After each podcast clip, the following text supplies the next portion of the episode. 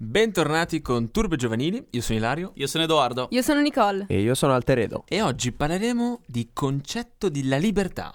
Con un esempio che viene dall'Iran. Turbe giovanili, guidi e fai il distratto T'ho dato un dito, tu che ne hai fatto? Turbe giovanili, guidi e fai il distratto T'ho dato un dito, tu che ne hai fatto?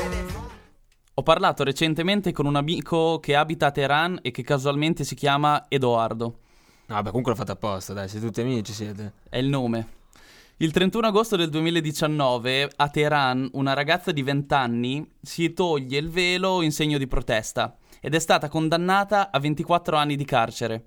Bisogna sapere che da gennaio del 2018 almeno 12 persone sono state condannate a pene detentive che vanno dai 6 mesi ai 33 anni addirittura per aver rimosso semplicemente pubblicamente il velo. Nonostante i vari ricorsi, la condanna per questa ragazza ventenne sarà di almeno 15 anni. Questo episodio è stato scelto casualmente perché è capitato due settimane fa. Non vogliamo in alcun modo criticare ciò che succede in Iran, vogliamo tuttavia prenderla come un'onda da cavalcare per arrivare a pensare a ciò che succede in Occidente. Che cos'è il concetto di libertà per noi? Dopo 40 anni di regime in Iran, forse le donne non hanno mai avuto il coraggio di osare per sentirsi più libere, verrebbe da chiedersi.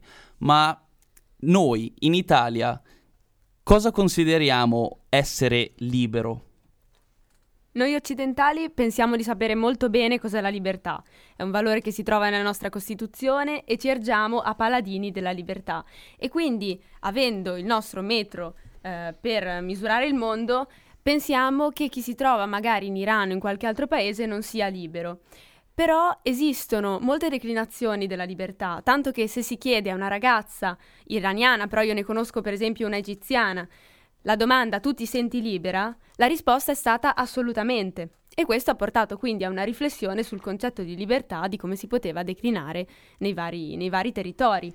Mettere il velo per una ragazza che è nata in un posto dove tutti si sono sempre messi il velo, dove questo dà anche una certa idea di sicurezza, di stabilità, di identità, questa è libertà.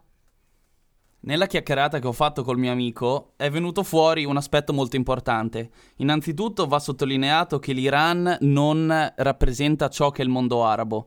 Per chi conosce bene l'argomento sa che ci sono differenze a livello religioso che sono di una rilevanza incredibile. Eh, L'Iran inoltre è da sempre stato uno stato laico, dove le donne hanno sempre girato senza velo, se non ovviamente chi se lo voleva mettere per scelta personale e lo è tuttora uno Stato laico. Sono queste leggi islamiche imposte dal 1979 che esistendo devono essere accettate dalla società. Ma dopo 40 anni, solamente 40 anni, è effettivamente difficile che vengano assimilate dalle persone e che quindi il caso di questa ragazza è risultato essere semplicemente una rappresentazione della società, ovvero gli iraniani non hanno ancora assimilato ed accettato ciò che sono queste leggi. Abbiamo inoltre discusso di un paradosso cruciale, nel senso che queste leggi hanno portato tutte ad odiare il velo che viene imposto, sia chi è religioso sia chi è laico. Gli ultimi perché semplicemente gli viene imposto e quindi di conseguenza va contro la loro volontà, mentre chi è religioso lo critica perché è, stata, è stato perso il simbolo distintivo della fede.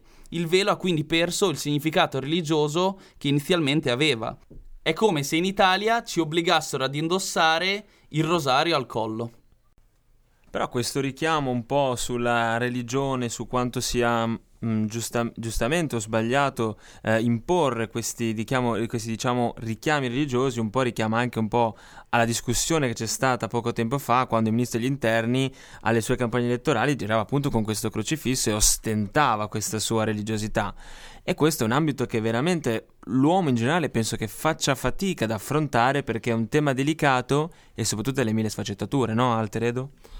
Sì, assolutamente, un tema delicato che però nel, negli anni, eh, già a partire da, dall'inizio degli stati liberali, ehm, le popolazioni dei paesi, soprattutto dell'Occidente, hanno saputo ehm, come approcciarsi a questo tema, come interpretarle e abbiamo visto un progressivo distaccamento nella storia di questi popoli dall'ambito religioso a quello politico, mentre vediamo ultimamente che nell'ambito sia politico che legislativo eh, questo elemento religioso quasi in maniera regressiva torna da, da protagonista. Quindi da un lato vediamo eh, il ritorno in... Um, nelle nostre società di questo, di questo elemento eh, in maniera neutra, mentre dall'altro per quanto riguarda le società magari medio orientali o comunque non propriamente occidentali lo vediamo un, come un elemento di regresso rispetto alla nostra condizione. Quindi questo elemento della relatività con la quale interpretiamo questo fenomeno è interessante di per sé. Voglio ora farvi immedesimare con una situazione che poi ci collegherà ad un ripensamento di, di come funziona la nostra società. Pensate di essere su un aereo che va da Roma, capitale italiana, a Teheran, capitale iraniana. Noterete che tutte le donne non indossano alcun velo. Arriva il momento nel quale il capitano annuncia l'imminente atterraggio e si metteranno il velo in testa.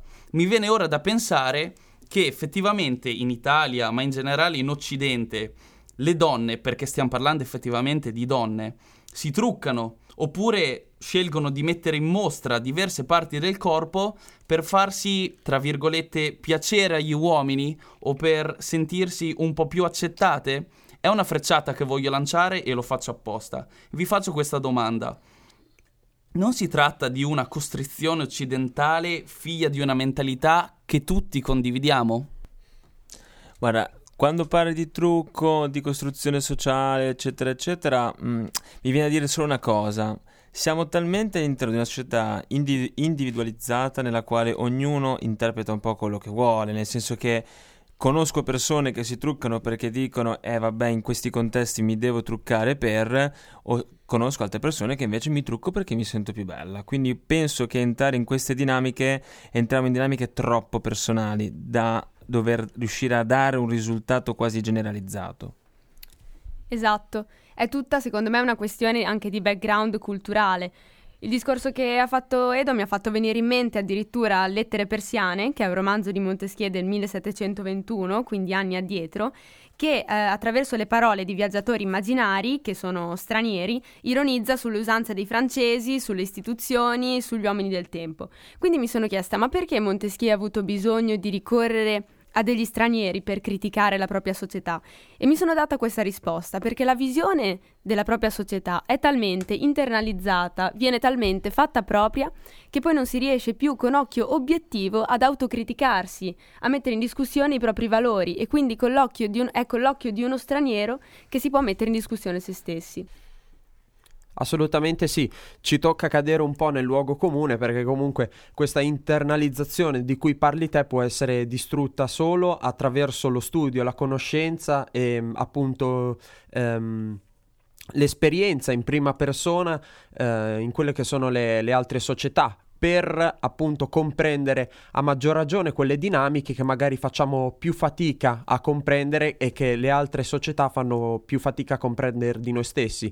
Un altro elemento poi che può subentrare nel giudizio che, che si dà rispetto a ciò che avviene eh, quotidianamente fra le persone di altre culture è quello della paura che purtroppo ultimamente ha determinato sia a livello eh, mediatico che a livello culturale di percezione quello che è il nostro approccio rispetto alle, a popolazioni che a noi possono sembrare un po' più distanti. Concludiamo lasciandovi con una riflessione. Effettivamente in Occidente, così come in tutte le altre società, ci sono codici di abbigliamento che vanno rispettati, sia che sia usanza, sia che sia decoro. Lo è in Iran, così come lo è in Italia, dove effettivamente, se ci pensate, ci sono abbigliamenti adeguati a diverse situazioni. Andreste mai in estate ad un funerale vestiti in canotte e ciabatte? Andreste mai a sostenere un esame all'università vestiti in quel modo? Dove sta il confine della libertà? Siamo effettivamente liberi in questo senso? Ultima domanda. Conosciamo la nostra cultura abbastanza per poter parlare delle altre? Con questi dubbi esistenziali noi vi lasciamo per la prossima puntata. Ciao!